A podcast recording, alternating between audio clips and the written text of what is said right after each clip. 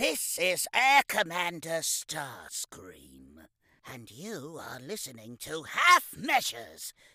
Uh, half measures? Sounds like Megatron's battle strategy.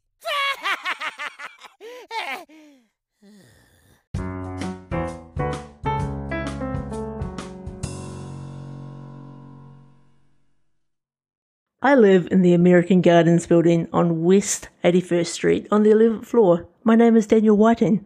I'm 42 years old. I believe in taking care of myself and a balanced diet and a rigorous exercise routine in the morning. If my face is a little puffy, I put on an ice pack while doing my stomach crunches. I can do a thousand now. After I remove the ice pack, I use a deep pore cleanser lotion. In the shower, I use water activated gel cleanser, then a honey almond body scrub and on the face, an exfoliating gel scrub.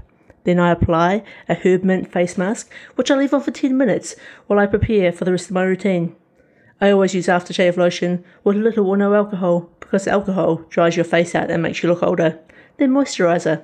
Then anti aging eye balm, followed by final moisturizing protective lotion. There is an idea of Daniel Whiting, some kind of abstraction, but there is no real me, only an entity something illusionary. And though I can hide my cold gaze, and you can shake my hand and feel the flesh gripping yours, and maybe you can even sense our lifestyles are probably comparable, I am simply not there. This is episode 105 of the Half Measures podcast. I'm joined by my friend and co-host, Paul Knauer. Speak plainly, Paul. How you doing? Kia ora, Dan. Speak plainly. Thank you uh, Mr. Putin. Uh, I was quite surprised by the mint herb face mask, uh, and also leaving it on for 10 minutes felt like quite a long time. You should be more surprised about the thousand crunches. Yeah, there was a number of things that were uh, unexpected in that intro. I really appreciate that. Do you want to shed the shed the light on that one? Well, it's been a long time since I've done a bit of a, a monologue intro, and it I is. thought to myself, you know what? Today's the day, and so I, I went searching, and I thought, you know what? I'll I'll call on a favorite movie of mine, American Psycho, and and just give you the full monologue and just I thought, you know, can I do the whole thing with a straight face? And I got through it all. I'm quite proud of myself. I always love that you never tell me what you're going to do as well, so I can be just as shocked as everyone else. You're on the spice, Dan, and I love it. I am on the spice. Now, Paul, before we get into it, it's been a bit of a wild week because you and I met face to face for the first time in what feels like a a, lo- a long time. Is it, is it oh. the first time this year? Oh, definitely the first time this year. I actually think it's probably closer to four or five months or so. I, I don't know. It just feels like a long time, months. Um, so yeah, it's good to see you in, in 3D and go and have a spot of lunch. We had lunch together, and you wouldn't believe it. We sit down. We, we go and get a lunch at a, a favourite venue of ours. Um, we sit down in the park. It's a beautiful sunny day. And then all of a sudden, we're surrounded by what? Half a dozen lawn mowing men who are line trimming the entire grass. We're getting grass blowing everywhere. We're just trying to have a nice, peaceful half measures chat. And we spent the, at least 45 minutes yelling at each other. Literally shouting because I couldn't hear a single word and I knew you couldn't hear me. And also, these these line trimmer, trimmer guys, why are they using line trimmers to do the entire lawn? Why aren't they using a lawnmower and just trimming, you know, the edges with, with the line? And also, the, the, the way in which they're doing it was such a haphazard manner. I feel like uh, I could have found a much more efficient way for them to have done that. I'm very intrigued by the trimmer. Like, I'm only, it's a new uh, tool in my toolkit, and I'm not very good with it. But the fact that these guys were mowing entire lawns with it blows my mind. And it's actually got me thinking next time I mow my lawn, I, am going to try and sort of harness some of their techniques. I found it really diff. It's really hard to eat. I mean, we had the meal we had was with chopsticks as well, and that didn't help Plus, I was just laughing at the whole stupidness of the whole situation. I feel like if it's possible to get hold of the Wellington City Council lawn mowing planning schedule, then this could be the perfect place for someone to plan to go on like a um, to have lunch with someone that you really don't like, so that you don't even have to talk to them or even have to like hear them. Or if you want to go, yeah, it will definitely be a place to avoid on a first date. But if you if you want to come home smelling of grass or if you if you'd like a few additional things blown into your food to give it a truly authentic Wellington taste, this is ideal. I got back to my day job and I was literally pulling bits of grass out of my hair. It, it's outrageous. That's, that's why we can never meet again, Paul. That's it. That's it's much that's easier over the internet and a, and a lot safer. I don't even know when I'm going back to Wellington, but it was it was certainly an interesting experience. Plus, of course, we've got the the Wellington protesters at the moment in town, and I don't know how di- how much we should dive into that, but it was an interesting day. I feel like that's a whole different podcast that we should uh, we should probably stay away from. Yeah. But why don't we go back to uh, our age old tradition? What have you been watching? All right, Dan, I have watched James Bond, The World. Sorry, The World is Not Enough. I was about to say The, the World is Enough, and it's like that doesn't feel right. Um, so, this is the penultimate uh, James Bond for uh, Pierce Brosnan. I haven't seen this one in a while. Uh, this is the one where he uncovers a nuclear plot whilst protecting an oil heiress from her f- former kidnapper. Uh, I I really did come into this sort of thinking, oh, this is this is getting a bit of a, a hard hard review from most places. It sort of hasn't aged necessarily that well, but there was a lot in this movie I still really enjoyed. I really like the opening scene and the chase along the Thames. It was one of the more sort of intricately done and well thought out. Do you have much of a memory of this one, Dan? Uh, not really. Like I'm even just looking at the poster, looking at sort of a few of the the scenes on IMDb, and it's it, honestly it's a little bit blurry for me. All of the like apart from Goldeneye, uh, it's it's very sketchy for me.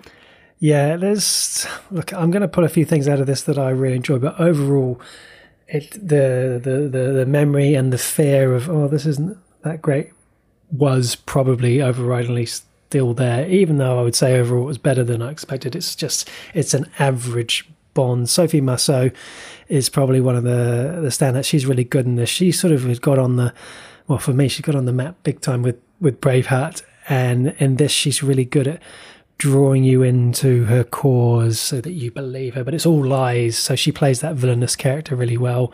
Robbie Coltrane is back again as um, Valentin Zukovsky. Uh, he's always good value.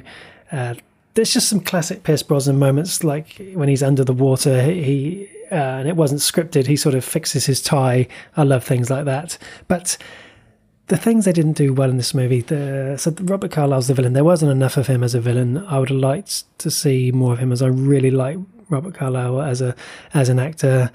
The character uh, Doctor Christmas Jones didn't really work. It wasn't well written. I don't know that Denise Richards was well cast, but I don't think anyone in that role they would have probably struggled with the character and the way they presented her.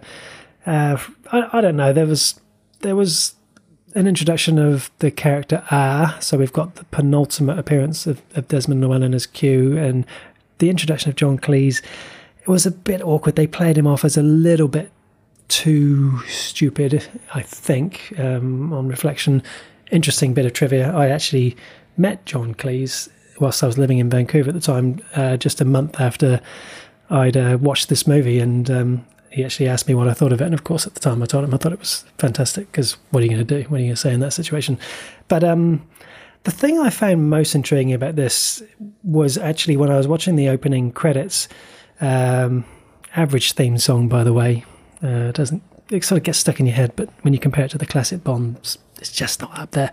But yeah, the, watching the credits, the writers of this movie, this is the first Neil Purvis, Robert Wade written Bond movie. And the reason I mention that is because when we watched all of our Daniel Craig movies, the, these guys' names were all over them. So from this movie, The World Is Not Enough forward, they have written every single Bond movie right up to No Time to Die. So this is them coming to the fore. And given how well written the Daniel Craig movies are, it doesn't compute in my brain that they wrote this. And after writing this, that they sort of kind of got the go ahead. Oh yeah, yeah, the Bond mantle's all yours. Keep going with it. But I mean, obviously, it paid off in the end. But uh, I guess maybe they were just finding their feet. It's interesting too because when we normally see penultimate, we normally think getting hyped up or like this is something big before the last one, but it's kind of. I wonder whether, like, when making this movie, they sort of thought of this as the penultimate in this series. I, I don't think so at all. I think it was uh, it's it's unlike the Daniel Craig run. this is uh, most bonds have been an unknown quantity in terms of they could go on for another three or four or five. I don't think there's any planning whatsoever. And in fact, the nature of the next movie, which I'll get to next week, I don't recall having any sort of finality or feeling of this is my final go. Um, but yeah, look, it was it's a Bond movie. It's always a fun watch. A Bond movie. There's always something, and there's a lot of great scenes. Um, but overall, middle of the road. So when I do give my final ranking, this one is going to be this is going to be in the bottom half of the table, possibly fighting relegation. Well, I'm looking forward to your your final in this very long review. I guess it's been a bit like my my Marvel rewatch, isn't it? Where every week there's just something more to give. There is, although I'm even more pedantic because I literally just do one a week. You know, it must be must be painful for some listeners. I'd love to hear if it is. I'll tell you something that wasn't painful, Dan, and that was watching a mini series uh, that I watched this week, HBO Max mini series that just came out this week called Landscapers, and this is a show just arrived on Neon here in New Zealand. And this is this was uh, one of those shows that didn't get added to my watch list or go into the usual mix. For me, it demanded immediate watch. Just it's there, press play, and there are several several factors that elevated um, it for a priority one watch for me. So this one, just quickly, is, and I'll be spoiler free with this because I don't want to, you know, waste anyone's opportunity to watch it. A devoted and mild-mannered British couple become the focus of an, in- an extraordinary investigation when two dead bodies are discovered in the back garden of a house in England, and so the series is based on the true story of the 1998 murders of William and Patricia Wycherley. I don't know if you remember that, but um, it stars Olivia Colman and David Thewlis as Susan and Christopher, and you know they're they're seen to be the couple behind the murders. And it starts off in the in the text, you know, Patricia, uh, sorry, Susan and, and, and Christopher have, were sentenced for murder for 25 years. To this day, they maintain their innocence, and it is an absolutely extraordinary watch. It's one of the best TV series, miniseries I've watched in quite a while. Uh, and I have nothing but positive things to say about this, Dan. Um, I think you already had me at uh, Olivia Colman. Uh, she is such a, a, fantastic actress, and the fact that this is what, four episodes long, like it seems like a yeah. An easy watch. I imagine it's um, very top quality. So you've got me intrigued. It wasn't on my radar at all. Yeah, there's always something so intriguing about, as we've said before, a, a, true story always adds something. And of course, this is seen largely largely from the perspective of, of the two of them. And for me, as you said, Olivia Colman is such an incredible actress. I feel like she could be one of my certainly TV wise, possibly like right out there for potential favorite actress. I just think she's second to none. In real life, she is very, from what I've seen in interviews and things, she's very eccentric. She's a very unique individual. I actually think she would make a brilliant Doctor Who.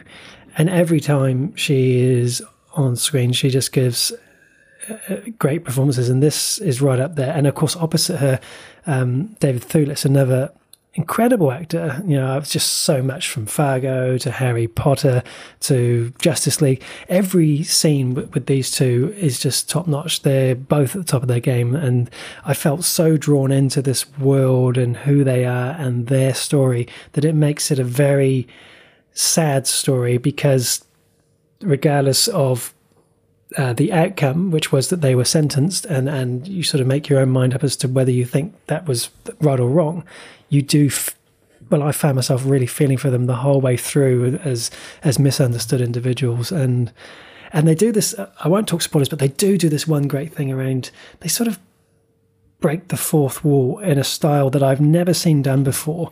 It's almost like they're in a play or something because they they sort of move from set to set at certain points in the in the series, and they make no attempt to obviously do that in the style of a normal series. They they make it obvious that they are recording this as a show and they are moving from one set to the other.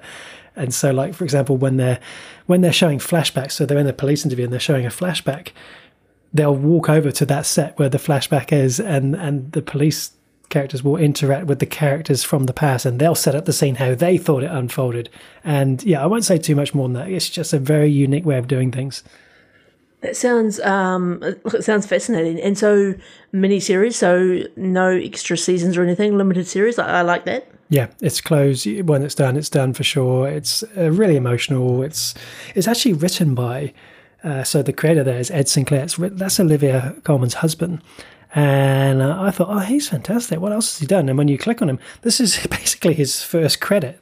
So um, it's just a really extraordinary effort for him.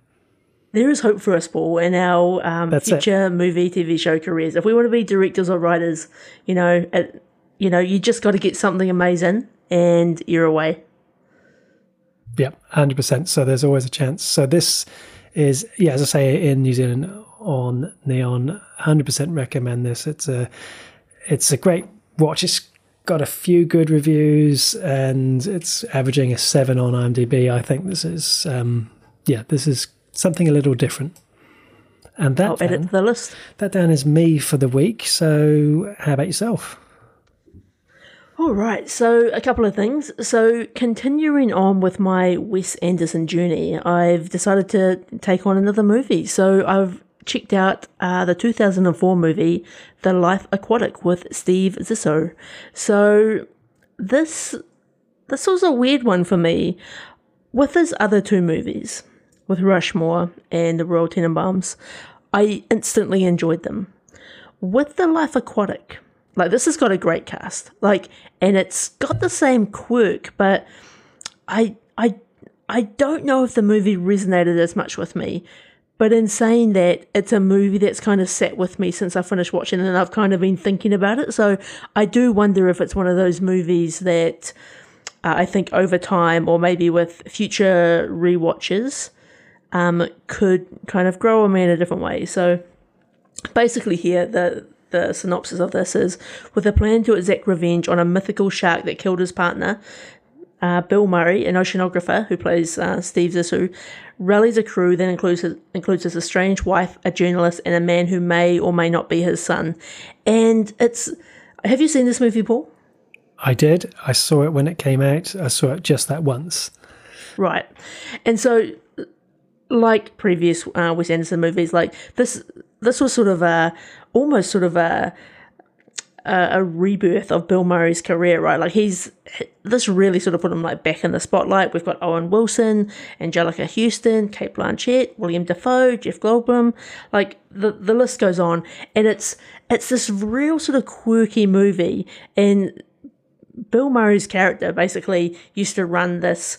Like he, he used to be a bit of a, a hero, I guess, in the um, in the oceanographer world, and he's kind of near nearing the end of his career, and it's kind of he's not liking it, and he's got all these kind of quirky characters around him, and I think there's some real sort of deep messages and and meanings to some of these things, which I just don't think they connected with me as easily as some of the his his earlier movies.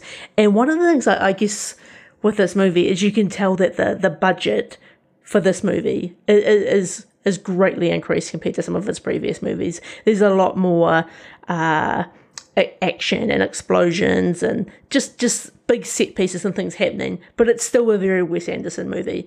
Um, yeah, look, I had I don't really know what to say about it mm. apart from I don't know if I loved it. I definitely didn't hate it, and it's sitting with me in a bit of a weird way. Yeah, I think that's a fair assessment because when I think of the Wes Anderson movies I've watched, this one falls into the I don't have an inclination. Oh yeah, I really enjoyed that. I want to go rewatch it. I just simply remember thinking it was different. I don't want to use the word weird or odd or whatever, but it was it was very different, and it was perhaps a little too out there for me. You know, exacting revenge on a mythical shark uh, you know, a journalist and all the rest. It, it, there's a lot of things going on. There's a lot of moving parts, and I don't know that it all came together. But again, this is 18 years ago, so I can't barely remember what I had for lunch with you this week. Yeah, look, and I feel like it's one of those movies that's got like a real cult following, right? Mm. And there's a lot of people out there that love it. I I feel like I need this movie explained to me. Like, and I think, and that's never often a, a good thing, right? Like, and it's it's almost just a little bit too extra for me. So look, I, I I'm not even insane. I'm not even like dying to rewatch it. Like I, I, I feel like I'll.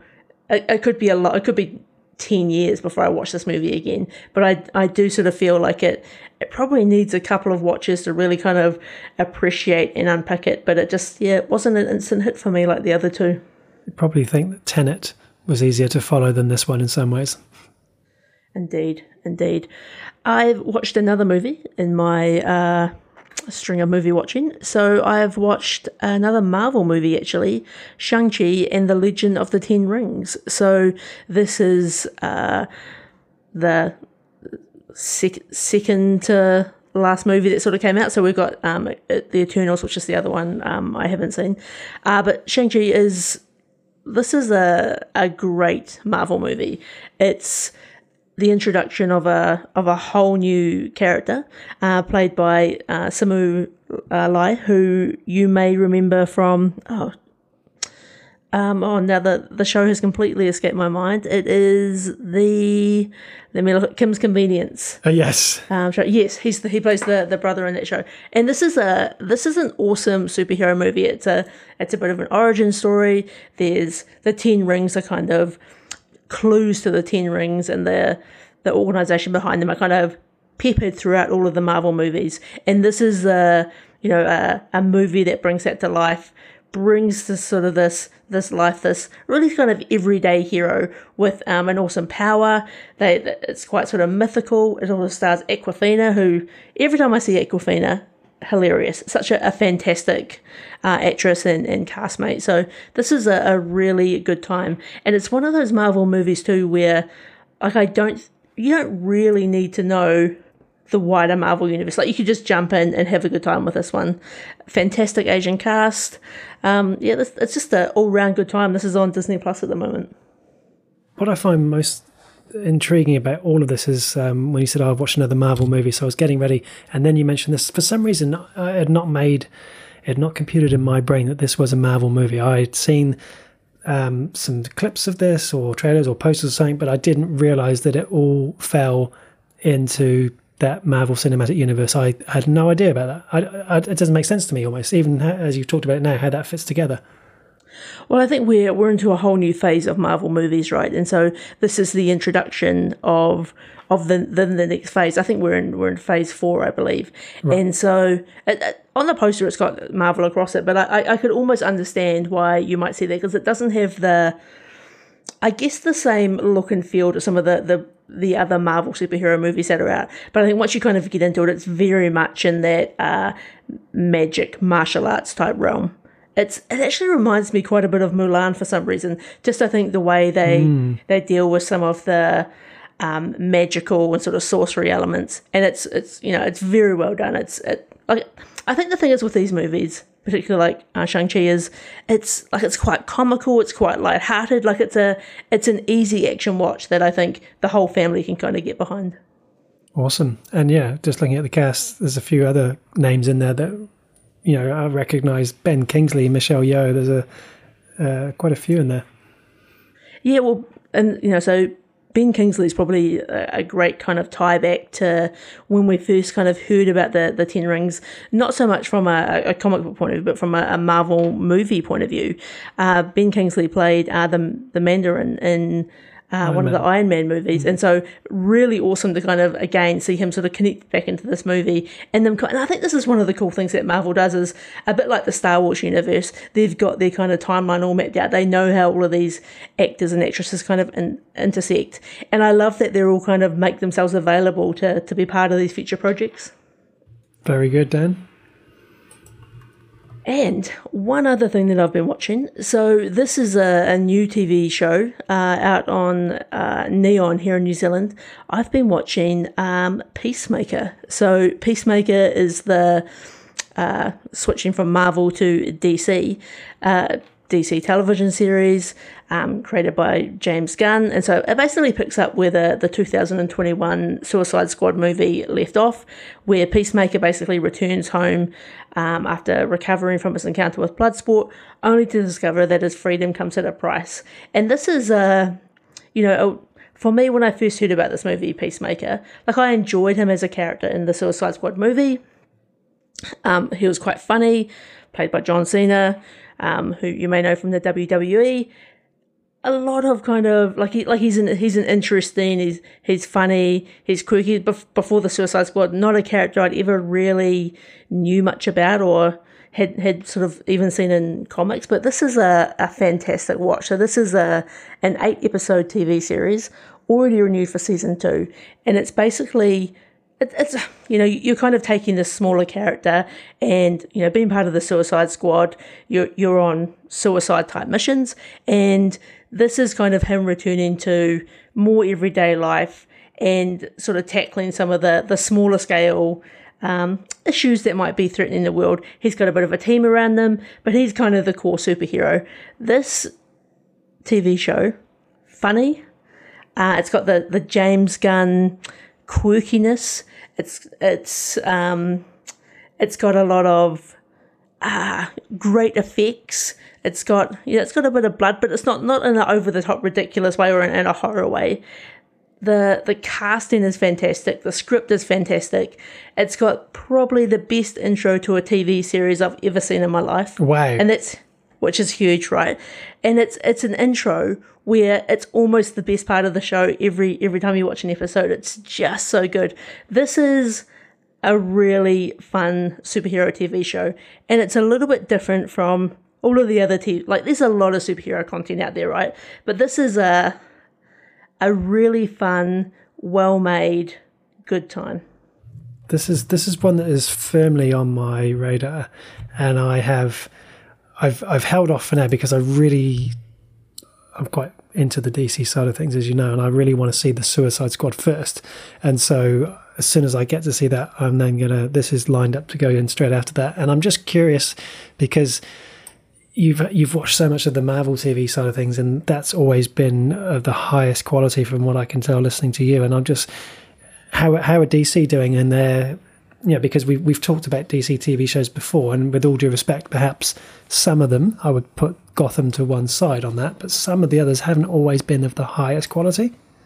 This is in a whole nother tier. This is, you know, and I, I don't want to talk badly about these shows because I think there's there's people out there who love them, but you know, if I think about a, a typical DC uh, superhero show like um, Arrow or The Flash or um, Supergirl. Like this, this is this is more in the the top tier movie quality, big budget, um, HBO special edition. Everything's behind it, as opposed to maybe the more constrained budget, a little bit more for the the general audience. This this is a, a high quality production.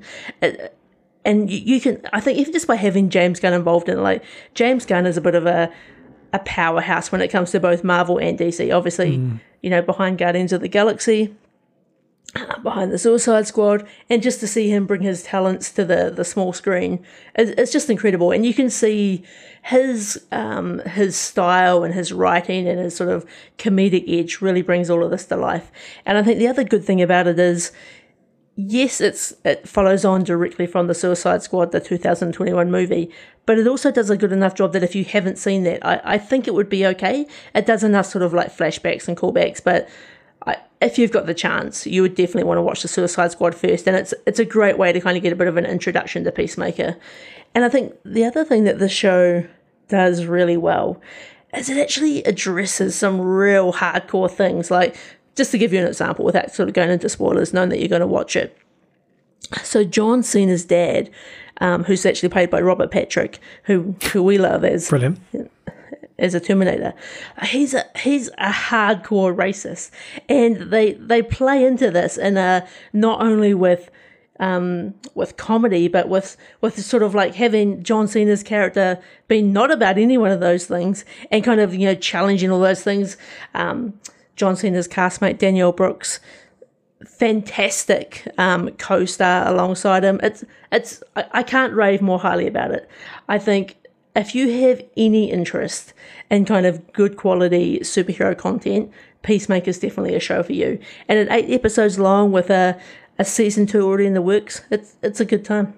I'm going to ask the question. John Cena, obviously very famous very successful as a wrestler. Seemingly in interviews I've seen, he seems like a real nice guy as well. Uh, has he got the acting? Is he is he at that level? Is he good? I think he's good. Like, and I think this is one of the things, right? Like, so John Cena, we were like, he's already part of the Fast family. We know that he's a he, he's a good. He's guy. got a pass. Um, he's got a pass. Um, and I think the type of character that Peacemaker is, John Cena is perfect for. Like, Right. so Peacemaker as a character, he's like he's about freedom. He's about America. He's like a he's he's he's hardcore, and I think it, it aligns quite well to to John Cena. And the thing is, like John Cena is a huge unit. Like you know, like that, that guy's at the gym all the time. He's he's down in Raw Eggs. He's on the Spice. You, you know, like it's he's a, he's a big guy, and I think the type of character he is works so well with I think a sort of wider castmates that help sort of tone it down or you know push the sort of the the plot or the sort of emotion of the of the scenes in different directions. But I, never once through this did I think John Cena, you're a wrestler. I, I literally thought of him as you're John Cena, you're Peacemaker. Because there's a few that have come through now and have been really very. You know, you think obviously Dwayne Johnson, um, Dave Bautista. I don't know who else. Yeah, I, look, I know what you mean. They, I come think through and been successful. You know what I mean? Y- Yeah, I think what it is is sometimes like I don't know if you've ever watched a movie and you see that it's uh, produced or um, supported by the WW, and often that those movies can be a little bit uh, full throttle, all action, um, over the top wrestling moves, and just kind of like they're a real popcorn movie. I think this is so much more than that, and I, you know, to, to John Cena's credit, I think he does a good job at kind of um, pushing you outside of the wrestling realm. Nice. Okay, well, you've got me intrigued, and it's definitely on my watch list anyway. So I look forward to getting there. Yeah, no, definitely. So you can watch uh, all eight episodes right now on Neon. And the only reason I actually did come late to it is they were dropping it episode by episode, Yes. and I wanted to kind of save it up. And it was a it was a very fun one to save up, but. Make sure when you watch it, you really, you know, take the time to appreciate that intro. I'm telling you, Paul, it's a, it's a, it's top ten. Uh, we always talk about intros and what's the best intro, and there's so many contenders for that. And for you to come out all guns blazing, this is the best intro I've ever seen. Is that's a massive call. So I'm now excited. You've set the you've set my expectations. You know me, Paul, on the spice. Um, it's it's it's a good time, a very good time. Shall we uh, transition over to our movie of the week? Indeed, and this week we uh, we've we've got a movie to talk about. That it was my turn to choose two movies, and Dan chose which one of the two I put forward. Uh, you can join us on the watch of this movie uh, every week by just going into our Discord community and checking out what we're watching. If you click on the the the link in the show notes right on your little device there, just scroll a little bit further, you'll see the link, and you can join us. This week, Dan, we watched Spencer. Yeah, so uh, synopsis for this movie. So during her Christmas holidays with the royal family at the Sandringham estate in Norfolk, England, Diana Spencer, I'm really butchering this, aren't I? Diana Spencer, struggling with mental health problems, decides to end her decade long marriage to Prince Charles. Now, this is an interesting movie, Paul. So it kind of caught me off guard a little bit, and I guess for two two reasons. So one, um, kind of intrigued when I when I sort of first heard about this movie, Spencer. I thought this this looks interesting. I have been long meaning to watch The Crown, and I presumed coming into Spencer, I'd be watching a a movie version of The Crown about um, uh, Diana, Princess of Wales, and I'll tell you, it couldn't be anything further from the truth. I felt like I was watching Bly Manor, the horror show. Um, and it was a very, you know, we talk about these movies that are claustrophobic or, you know, sort of set in, you know, tight, tight sort of areas. I I felt the the burden of this movie the whole time I was watching it. Yeah, I know what you're saying, and I I am the same. I love those movies in a tight, confined space. I've always talked about that, and it's it's a real um, it's a real thing I seek out. I echo everything you said. I felt the same way, thinking what I was coming in to watch. As a big fan of things like The Crown, and the style I like the style of this movie, but I don't like it for this movie, and I'll explain what I mean in a, while. But I, I didn't like the style too much for this type of film. I thought it just. I don't know if it was because of my expectations. I just didn't feel like it worked, and you know, so much of um, fiction is, uh, and it's the case with anything, I guess, when it's based on a person's life. So much, even when so much is known about them, that it is a fiction. And to be honest, I struggle to believe some of the things that Diana was saying, or how she was saying, or the specific language that she was she was using. I mean, it may well be spot on, but for me, everything I've ever seen or read, it felt like they dialed it up way too much. And sometimes that's okay, but there's something about and this is my struggle with this. There's something about Princess Diana and who she was and what she represented and how she was treated, and of course how she died. That this movie and how they how they portrayed all of those things just didn't sit right with me. And I'm not saying that as a royalist at all because I'm not, but it it just didn't work for me. So if you if you haven't watched this movie yet and you're, you're not following our Discord, so we're kind of introduced to Diana arriving um, at the estate, and she's well, first of all she gets lost on her way there. She's driving in her in her Porsche.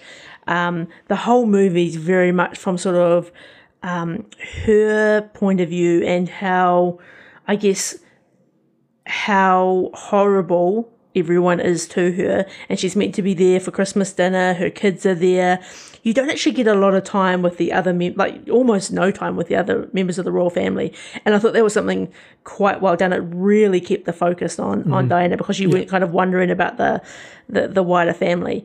And it kind of dives in and out of events. And a lot of the time it's kind of her, um, anxiety about going into the into the different parts of the, the Christmas Eve dinner or the, the family photo or um, being being outside shooting with the boys. And it's kind of it's uh it, it feels heavy right? Because she feels like to me like such a, a lonely character um and this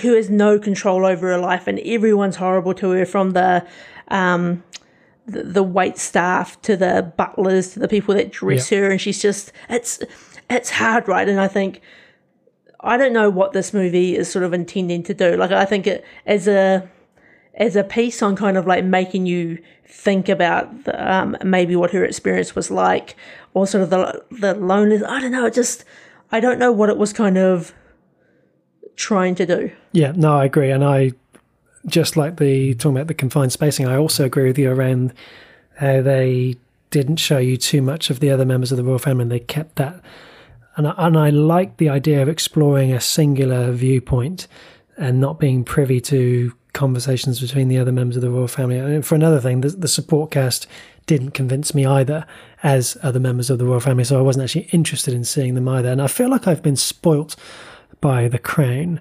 Um, because the one the other positive thing that came out of this for me was um, Kristen Stewart's performance because the last two movies I've seen Kristen Stewart in have have both been sort of okay movies, but with her giving really good performance, and this is definitely the case here with this. I felt like I've seen a few different portrayals of Diana recently, and this for me, I thought she got mannerisms, the look, the movement, the voice I thought all of those things she did so well, which is probably why it was so disappointing that the other things just didn't didn't work. And that style of direction that I said was very good, not for this film, but as a manner of telling a story, showing a person who's highly strung, who's on edge, who's anxious, and having to deal with that.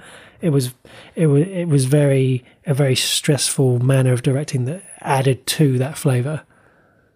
Yeah, I, I, think you're right. That's a good shout. I think um, Kristen Stewart's portrayal of this was exquisite. Like I don't know a lot about the royal family. I, I, I, definitely remember that moment when Diana died and kind of the, the world almost sort of stood still.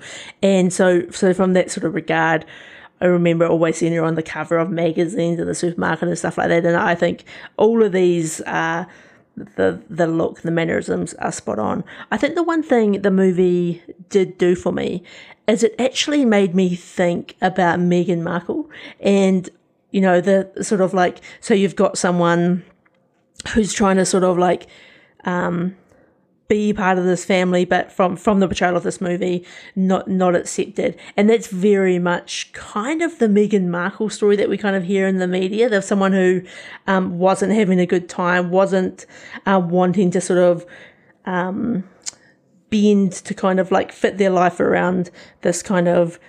Uh, royal lifestyle. Yeah. And it sort of made me think about what that looks like.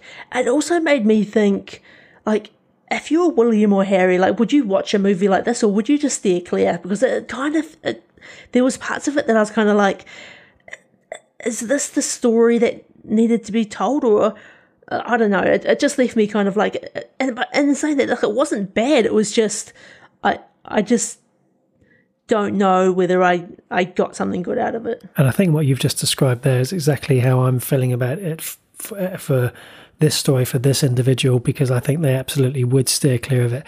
And I've even heard, I mean, who knows what's true, but I've even heard that the, the Crown or certain seasons of the Crown has been watched by members of the royal family. I mean, even think they've commented or something somewhere.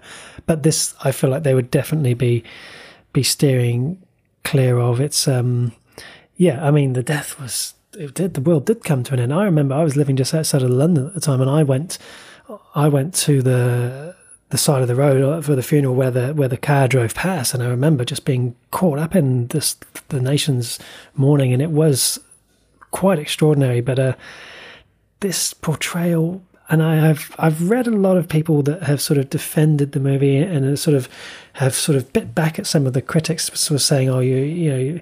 You're too close-minded, or you're it's because it's not the crown. You're not comfortable. Maybe I'm old-fashioned. Maybe I'm not open minded enough. I don't know. But it, yeah, as I said, it wasn't what I expected.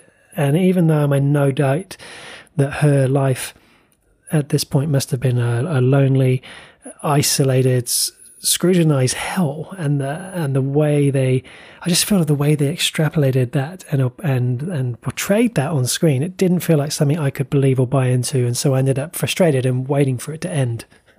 Yeah, it's interesting, isn't it? Right, because obviously uh, Diana isn't here to either support or sort of tell the story of, of this, and I think, you know, like obviously mental health isn't a, a, new thing, but I think in the last decade or so, it's, it's slowly becoming more understood and more appreciated. And I don't know whether like it, it kind of feels unfair to have this portrayal. Like like who is who's version of events yeah, is this? That's right. I think unfair is a fair word. The one thing I just looked through the trivia here, it says Princess Diana's former bodyguard, Ken Wharfe, said of all the people who've played Diana over the past 10 years, she's the closest to her and she's managed to perfect her mannerisms. So it's frustrating that she did such a good job and yet it was in this. You know, I feel like I would love to see her play the role of Diana in a different production because I just feel you you really got it with the word unfair. That just feels yeah, it doesn't sit right with me, Dan. Yeah, and I didn't like. I struggled to believe that all of the staff would be that yeah. horrible. Yeah, like I like you know.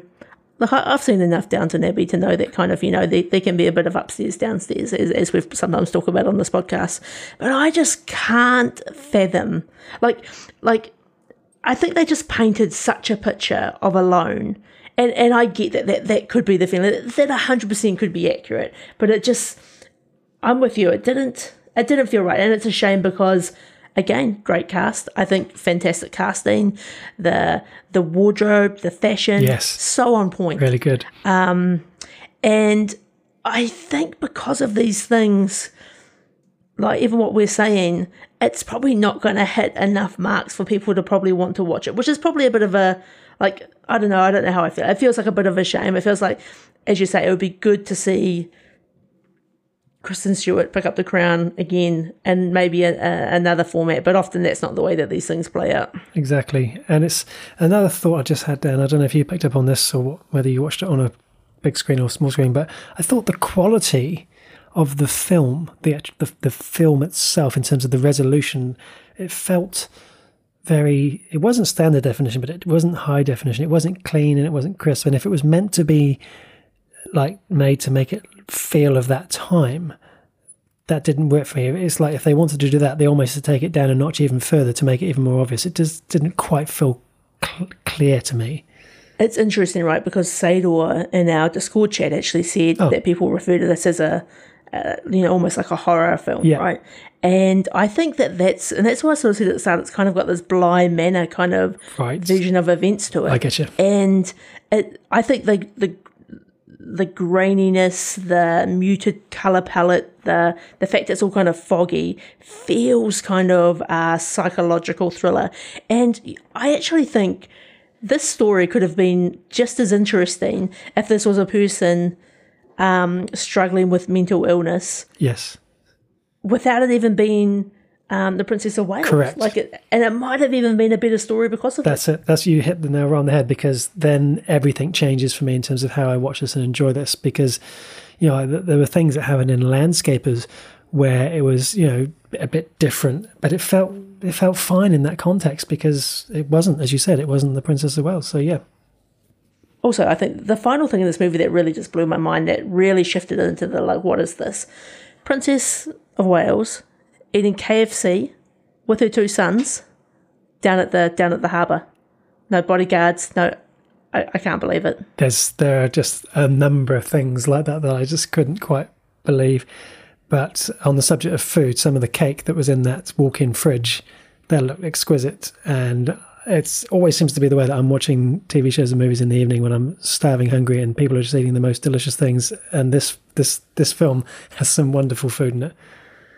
Yeah, no, it does. It- It's good. I actually think you know. I, I watched it on the big screen and I didn't notice the quality. I sort of felt like it matched the the tone and the because even the music, right, like kind of had a real kind of like spooky element to it. The music throughout was it was sort of the volume level was high and it was playing uh, for long periods of times. I think I said something about something we watched recently. It was similar where it was. Uh, what did we watch last week? What was our movie of the week last week? There was something we watched that I was like, oh yeah, it's got that real feel. Oh, good time, good time. There was something where the music was so pronounced, and um, yeah, I think you and what Sador said now all falls into place there in terms of that horror vibe, just just just very subtly across the top of it. And I, I think if you kind of take out the the royal element, inter- interesting watch with the royal element, it's a bit of a swing and a miss for me. And I, as I say, unfortunate because it's, it's quite a good cast. And I think you know you and I were talking um, at lunch the other day when we were being covered in grass clippings about how you could almost insert some Curb Your Enthusiasm music Oh, into yes. into this, and it would turn it into a comedy. Um, yeah, this is a something a little bit, a little bit different. It's interesting, eh? Because um, I when I put the two movies through to you, I was happy with either choice, but I was thinking, oh, it'd be great to see Spencer. So I was so pleased when you said, let's give Spencer a will, and here we are on the other end of it. And I'm thinking, don't always judge a book by the cover because the cover, the poster, looks like something it's absolutely not. Oh, yeah, I'd be intrigued eh, about you know. I'm just thinking about you know the, the Sunday Rialto Theatre. You know, you, you've got the you've got your parents going along to a you know a Sunday afternoon screening. They see Spencer up there. They're excited. They've you know they've got fond memories of Diana. Like, do they know what they're do they know what they're coming into here? And I would imagine I, I would be intrigued to see a bit of a a mix of reviews. Like, so if you've watched this, definitely write in and tell us what you think. Tell us whether we're on the mark or whether you know it worked for you on maybe a, a different level. 100%. I love it. Well, Paul, um, what are we going to give this on the Guns Akimbo scale?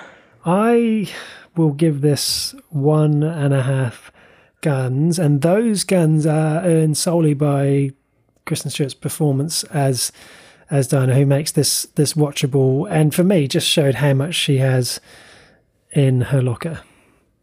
I'm a, I'm a little bit higher. I'm going to go for a two guns on this. Um, like I think because it does have some intriguing elements. I do think the cast was good. I do think it was kind of a bold choice to go uh, kind of psychological thriller, though it wasn't necessarily a movie I'll be racing out to watch again. So there you have one and a half and two guns. You can watch that movie on Amazon Prime here in New Zealand. Indeed. Uh, so Dan, of everything you've watched this week and everything we've talked about on this episode of Half Measures, what's your pick of the week? It's got to be Peacemaker. Um, and it's honestly just talking about it, that intro, absolutely amazing. If do yourself a favor, if you're ever feeling down, Paul, look up Peacemaker intro by Wig Wam. Fantastic. Okay, you've really got me intrigued on this now. Uh, for me, it's 100% landscapers. Uh, really different to anything I've I've seen in a while. I'm going to make an early call and say this has a very strong chance of being in my top 10 TV list at the end of the year. We'll see. We'll see. We've got a long way to go, obviously, but yeah, definitely enjoyed that. And um, do you know what? I'm even going to say we've never done this before. I'm even going to say next week's peak performance then Olivia Colman, because you're right, Oh. she is absolutely top notch. Good, good shout. I was actually going to say to you, um, we should do Olivia Colman as a peak performance, and I, I was um, real rat baggily saving it up for myself for next time it's my turn. So um, Beat you to it. Good shout. Good shout. Oh, look, I'm actually thinking the same with Peacemaker. Like, it's already in my contenders for top shows of 2022. Excellent. Well, it's it's great that we've both enjoyed something so much because I felt like I've enjoyed so much so recently that I must sound like the most positive person. So it's good to have something like Spencer to come along just to show that I do have some balance. Indeed, indeed. It's important to bring balance to the force. Shall I whip us on over to the news desk? What's on the news desk, man with the spice?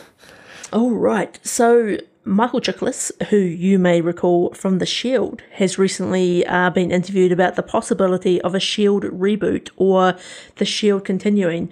Now, this is a, one of those sort of like bittersweet articles where. Uh, Michael Chiklis has sort of said it's been long talked about about how they might either continue the story or um, reboot it or, or go in another direction. And unfortunately, they haven't quite landed on what that might look like or what the right story to tell is. And I think what's quite good about this is um, Michael Chiklis has actually said, we would rather do nothing than do something subpar. And he's actually quoted as saying, like, it's it's pretty magical to get um, six or seven seasons of a show to be to be so good. And it's great that people aren't just instantly jumping on the reboot wagon, especially this show's 20 years old now. So I thought that was a, a, a wise bit of counsel, but still kind of like it piqued my interest thinking that we could be getting more of the Shield. It's always it's rated so highly, it's spoken about so much, and of course you watched it and talked about it as well. It's it's always sitting there on my radar. It's a it could be watched one day, then Well, you know, you know when I watched it, Paul, and they then they they took it away, and I had to Yeah. like binge all of those seasons, and That's the uh, thing. I've got to find it. outrageous. Uh, another bit of news. So, John Williams will return to compose the Obi Wan Kenobi theme. This is very exciting, Paul. You and I are both big John Williams fans. And what's kind of crazy about it is John Williams is 90 years old.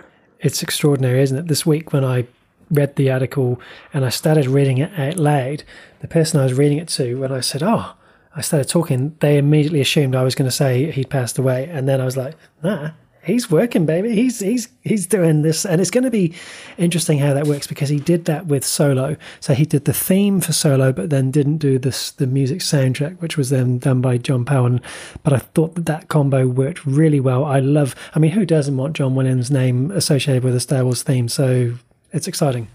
It, it kind of has to be, right? Like, I know that obviously John Williams hasn't done other Star Wars TV shows to date, Yeah. but it makes sense that he does Obi Wan. Like, John Williams is part of the, the fabric of Star Wars. And I'm so excited, but I'm also I'm so intrigued about if I'm 90 years old, Paul, and someone knocks on my door and they're like, hey, can you record one more episode of Half Measures podcast? I'm probably going to chase them away with my walking stick, you know, like, I don't know. I don't, I don't know if I could do it. It depends what the money is on the table, but I hear what you're saying. It's um, it is exciting, and you're right having it for Obi Wan because we love. Well, I love the music for Boba Fett, and I know we both love the music for Mandalorian. But it makes sense for John Williams for this. I'll be intrigued to see if he brings elements of that Obi Wan theme from the prequel trilogy, and also elements from the original A New Hope. If any of that plays any influence on this, it's. Uh, I, all of this talk of Wars then is getting me in the mood for a rewatch of these movies. I tell you, I can feel it coming on. Oh, I can feel it too. It's honestly, it's just bubbling away inside me. It's it's it's going to have to happen. Um, another bit of news uh, for the Fargo fans out there, which I know we are, it has been renewed for a fifth season, which is pretty awesome. So another season of that, I imagine, coming later this year or maybe early next. Brilliant. Uh, the Wilds, which is a TV show uh, I reviewed well, probably about a year ago now. Um, season two of that show um, is now coming to Amazon Prime on the 6th of May. So the Wilds is a is a interesting kind of um, survival drama. Mm. Definitely, if you're if it it's got some elements of Lost in it, right. but with maybe a few more sort of quirky elements. If you're a fan, get up to speed because it's not too far away before we get the second season. And Paul, this is a real half measure, and I'm relying on you to call me out on this. Did we talk about last week um, the release date of Stranger Things season four? Yes, We did. we did. Okay. All right. Then I have nothing more to say about it apart from it's still coming on the 27th of May. Indeed. I, could, I thought I thought I talked about it, but I was like, did I talk about it with Airport in person or on the pod? It all just blurs It all blurs, doesn't it? It all does blur. Yeah, no, very excited to have that come back. Uh, I do have a couple of pieces here. James Spader has confirmed that the the Blacklist season ten is going ahead. He's back again. This is a show that I have watched since the beginning, and for the first few seasons, it was just for me the hottest thing on TV. It then went through a bit of a patch, but I have to admit the last couple of seasons have been very close to making it into my top 10. It's been really good quality, and I would love to see this one go out on a bang because James Spader is, just plays that Reddington character so well. So that was pretty exciting. This is a show that has been long on my radar and I've never watched a single episode of. And I tell you, a lot of so a lot of people recommend it to me, but this I'm kind of put off by I feel like it's of the old school, like it was on normal TV. And I Yes. and I, I think I'm judging it too harshly based on that. It's it's weird, isn't it? Because that's exactly how we used to watch it. You know, on on the in the days when we had a terrestrial TV, we don't even have that anymore. We just have the streaming services now. Um, and so, yeah, I know it's the stigma that peasant TV. It's terrible because of all my favorite shows. Actually, like all the old school, were all from that place. It's funny you say that because that's how I used to watch Sopranos. That's how I watched Lost, and so there's nothing wrong with those shows. But in my mind, I keep thinking, oh, it's just going to be up to the quality that I expect. But when people like yourself are raving about it, I probably should give it another go. Yeah. Uh, the trailer for the First Lady looks pretty exciting. No spoilers, but uh, Viola Davis as Michelle Obama, Michelle Pfeiffer as Betty Ford, and Gillian Anderson as Eleanor Roosevelt. Um, just looks intriguing. Just looks absolutely intriguing. I would definitely be watching that. And then the last thing I had here was the director of Spider Spider-Man: No Way Home, John Watts, uh, maybe swapping the MCU for a galaxy far, far away, Dan, uh, as he's reportedly in the running to helm a new, and I use the word new uh, because we know about quite a few Star Wars TV shows, but a new Star Wars TV show. So that, to me, presumably means obviously not Mandalorian season three, obviously not Ahsoka, not Lando, not the Acolyte. I mean, I don't know. Is this another one? They've been very, very sort of uh, tight-lipped on it, but it's it's more Star. Wars. And you spoke so highly about No Way Home, so yeah. Yeah, interesting, right? I, I just feel like there's there's so much love out there for Star Wars uh, and and hate, but yeah, it's, it's with everything Star Wars. But it's a good time to be a Star Wars fan, and what an exciting offer to be able to sort of helm your own show or Yeah. or movie. Oh, I can't think of anything better. I've always talked about with you, you know, the idea of just walking into the writer's room. I would just happily just sit there. I'd just happily be the tea boy and just listen to the conversation. It would be great. I know, right? Like I was watching a video, a YouTube video the other day actually, and it was a um, a making of on a Star Wars set, and just seeing like like Kathleen Kennedy just walking around with her cell phone, taking like pictures of stuff happening. Like, like how cool would it be just to walk through the set and just kind of have like a free pass to interact with things or take a picture or I don't know. Amazing. We've got to we've got to direct something, Paul. We've got to write something. We've got to maybe we need some Star Wars fan fiction. It's the next step, right? It's the next logical step. Uh, the next step for the podcast episode, Dan, is the mailbag. Uh, just a couple of things this week. Firstly, the official uh, Instagram for Lee Child's Jack Reacher account liked our Reacher post, and then they even posted a link to our post on their own Instagram story. Now, I'm not saying it was Lee Child himself, but hey, they do have the blue tick, so I'm considering us as basically we're now friends. Does Lee Child now know that he uh, signed the book for me and not my flatmate? No, I think that's something that should stay unknown and you should take to your grave, Dan. Good, good. Um, our half measures uh, producer Trisha Brady, who represents our interest in Europe, uh, was caught on camera this week on a ski slope in Europe wearing a Half Measures podcast T-shirt. I do appreciate rocking the Half Measures brand, even on a cold, snowy conditions, no less. What I love about that is it's a peak performance T-shirt, but like you're skiing and you're wearing a T-shirt that says peak performance. It's so meta. It I is. just I love everything about it. It is indeed. So nice one, Trisha. And finally, last week's peak performance was Paul Newman. We had five responses to this one. Uh, Jason from Porirua went with Road to Perdition. And I was thinking about this movie this week. It's, it really warrants a rewatch, Dan. Paul Newman, Tom Hanks, Daniel Craig, Jude Law, Jason, uh, sorry, Jessica Jason Leigh, Stanley Tucci, directed by Sam Mendes. I feel like I need to give this another go. I feel like it's been too long. Good shout. It's a fantastic cast. Pat from Somerset went with 1958's The Long Hot Summer. As far as I can remember, Dan, that is officially the oldest movie recommendation or peak performance we've ever had. 64 years old, that movie, which is incredible. Uh, Michael, also from Somerset, went with Fort Apache, The Bronx, and also the The Hustler, which was, of course, the, the prequel to The Color of Money. Um, another Michael from North Carolina this time. Uh, he said, like Dan, I've not seen a lot of Paul Newman films, but two stuck out for him. Runner up was Slapshot, hockey movie that I own on DVD, and peak performance was for Hudsucker Proxy, a 1994 movie, which is the second time that's been recommended as a peak performance, as it also came up in podcast 63 when we did our Coen Brothers peak performance. And then finally, Paddy from Time Traveling Team podcast. Uh, he gave us his 321, uh, another shout for Fort Apache, the Bronx, Cool Hand Luke, and peak performance was Butch Cassidy and the Sundance Kid. That is the mailbag. Do you know what I, I love Paddy's commitment to the three two one? Like we've changed, but he's not, and I, and I love his commitment to it. it it's so good. He he finally broke his three two one on his own podcast uh, just a, a couple of weeks ago when they were talking about uh, different episodes and they were ranking things and he couldn't find a third movie so he just did a two one and I was I was on the train just listening to that and I just sat there just nodded just quietly to myself and said see sooner or later Paddy you can be broken A disturbance in the force. Interesting.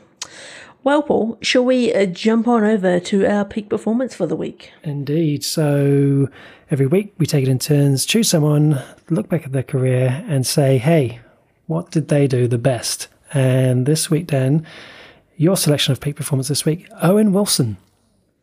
Yeah, this is a bit of a um, almost like a bit of a quirky choice, isn't it, for uh, peak performance? Because we we often do quite uh, quite serious actors who have, who have got, and it's not to say that Owen Wilson isn't serious, but he's often in a lot of like he's got good comedic value, and um, I had a lot of fun picking out my uh, honorable mention in my peak performance because I actually I love Owen Wilson. I love a lot of the movies that he's been in, and I I kind of found myself almost sort of having to rank some of these comedies, which it was quite a tough thing to do.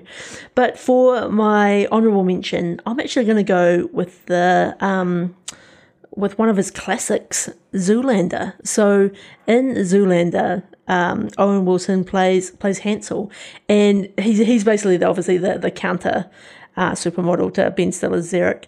Derek, and what's so great about it is like you know Owen Wilson with his like busted up nose and quirky kind of like honestly comic genius. And i just love how kind of like dry witted uh he is. And he's he's just such a, a wholesome great guy to me. So um, honorable mention shout out for that one. But for my peak performance, I'm actually going to go with a more recent appearance, which was where Owen Wilson plays um, Mobius in Loki, the TV show on Disney Plus. So again, I think um, Owen Wilson brings a, a real great personable, dry humor to the show. And, you know, he talks about things, and, you know, this is a, a Marvel superhero TV show. He talks about his dreams of riding a jet ski and going on holiday and stuff like that. And it's, it's these real kind of like human moments that, that just make it so good. And it, I'm so excited to hear that for the, the second season of Loki, we're actually going to be getting more of Mobius um, and Owen Wilson. So that's going to be very exciting times. And that is me. How about yourself, Paul? I love that, Dan. I have to admit, so when I thought of uh, Owen Wilson and I was looking at his stuff, I, I spotted Loki and I thought, oh, yeah, I remember you talking about him at the time and saying what a different type of performance it was for him. So it doesn't surprise me to hear that. It's interesting because, as you say, we often do do the more serious. And so when I thought of Owen Wilson, I immediately started thinking about all the comedies that I absolutely loved him in. And I was almost certain that one of them would make it for my peak performance. But then as I went through and I looked at what he's done and what I actually enjoyed and where I thought he was actually the most impressive, I actually ended up with, with both the films I'm going to talk about, both of them being action thrillers, which I never, ever expected at all. And yet here I am. Honorable mention for me, Dan, is 2015 movie No Escape, uh, which he stars in opposite Pierce Brosnan and and Lake Bell. It's a, a high drama uh, movie about a family caught in the middle of a, of a coup and looking for a safe escape. And um, yeah, he really holds his own. It may be not the best action thriller movie of all time, but it's a great Saturday night popcorn movie, and he's really convincing as you know as the family man who who, who wants to protect his family and suddenly has to step up and try and keep pace with with with you know uh, with essentially James Bond. You know, Pierce Brosnan it looks the part with the gun and all the rest of it, whereas it's new territory for him. So that was my honourable mention. But the the peak performance I've gone with is actually 2001's Behind Enemy Lines, uh, which I remember. Uh, going into thinking because I went into it because I, I love Gene Hackman and I thought, oh, Owen Wilson, really? What are they thinking here? But he is terrific in this, and it's one of his first most serious movies as well. Because I think up until this point he was only comedies, and you know, opposite someone as great as Gene Hackman is so good. At no point watching this did I think of him as a, as, a, as what I would think of as a, as a comedy actor, and I don't know that all comedy actors can can cross that line and do it so well. And he plays this this this uh, sort of a soldier or some flight fighter fighter navigator, um, and he just you know he gets caught behind enemy lines as the name may suggest if you haven't seen it before, and he is top notch in this. And so this was a great choice for peak performance, Owen Wilson, because it made me think about him again, so that when someone says it to me, his name again, I, I actually think I probably just think, oh, do you know what? He is damn good. Um, yeah. It's funny, right? Because uh, Behind Enemy Lines came out the same year as The Royal Tenenbaums, which I talked about last week on the pod. Yes. And also starring Gene Hackman. And uh, what a fantastic kind of like switch in the same year to have these such a, you know, kind of like more intense action film to to a kind of a, a quirky indie film is is fantastic. It, it, this has been really tough. Like I honestly thought one of us was going to definitely say something like Wedding Crashers Yep. or even Cars or like you know he's in one of my favorite Wes Anderson movies, Fantastic Fox, Fantastic Mr. Fox. So um, yeah, it's been a it's been good to kind of look sort of down this this different back catalogue of movies. Yeah, no, really interesting. And I'm just going to give a quick shout out because I don't think he'll ever come again. John Moore, the director of Behind Enemy Lines, he has directed Behind Enemy Lines, Flight of the Phoenix, Max Payne, and A Good Day to Die Hard. Movies that probably get a lot of stick from a lot of people, but I am a big fan of all those movies. I've discovered through the process of this peak performance, I'm a big John Moore fan. I love that. Well, Paul, that probably brings us to the end of another episode of the Half Measures podcast. Does we've managed to keep our time down a little bit for those listeners who are struggling with the the one hour 45 runtime of this show.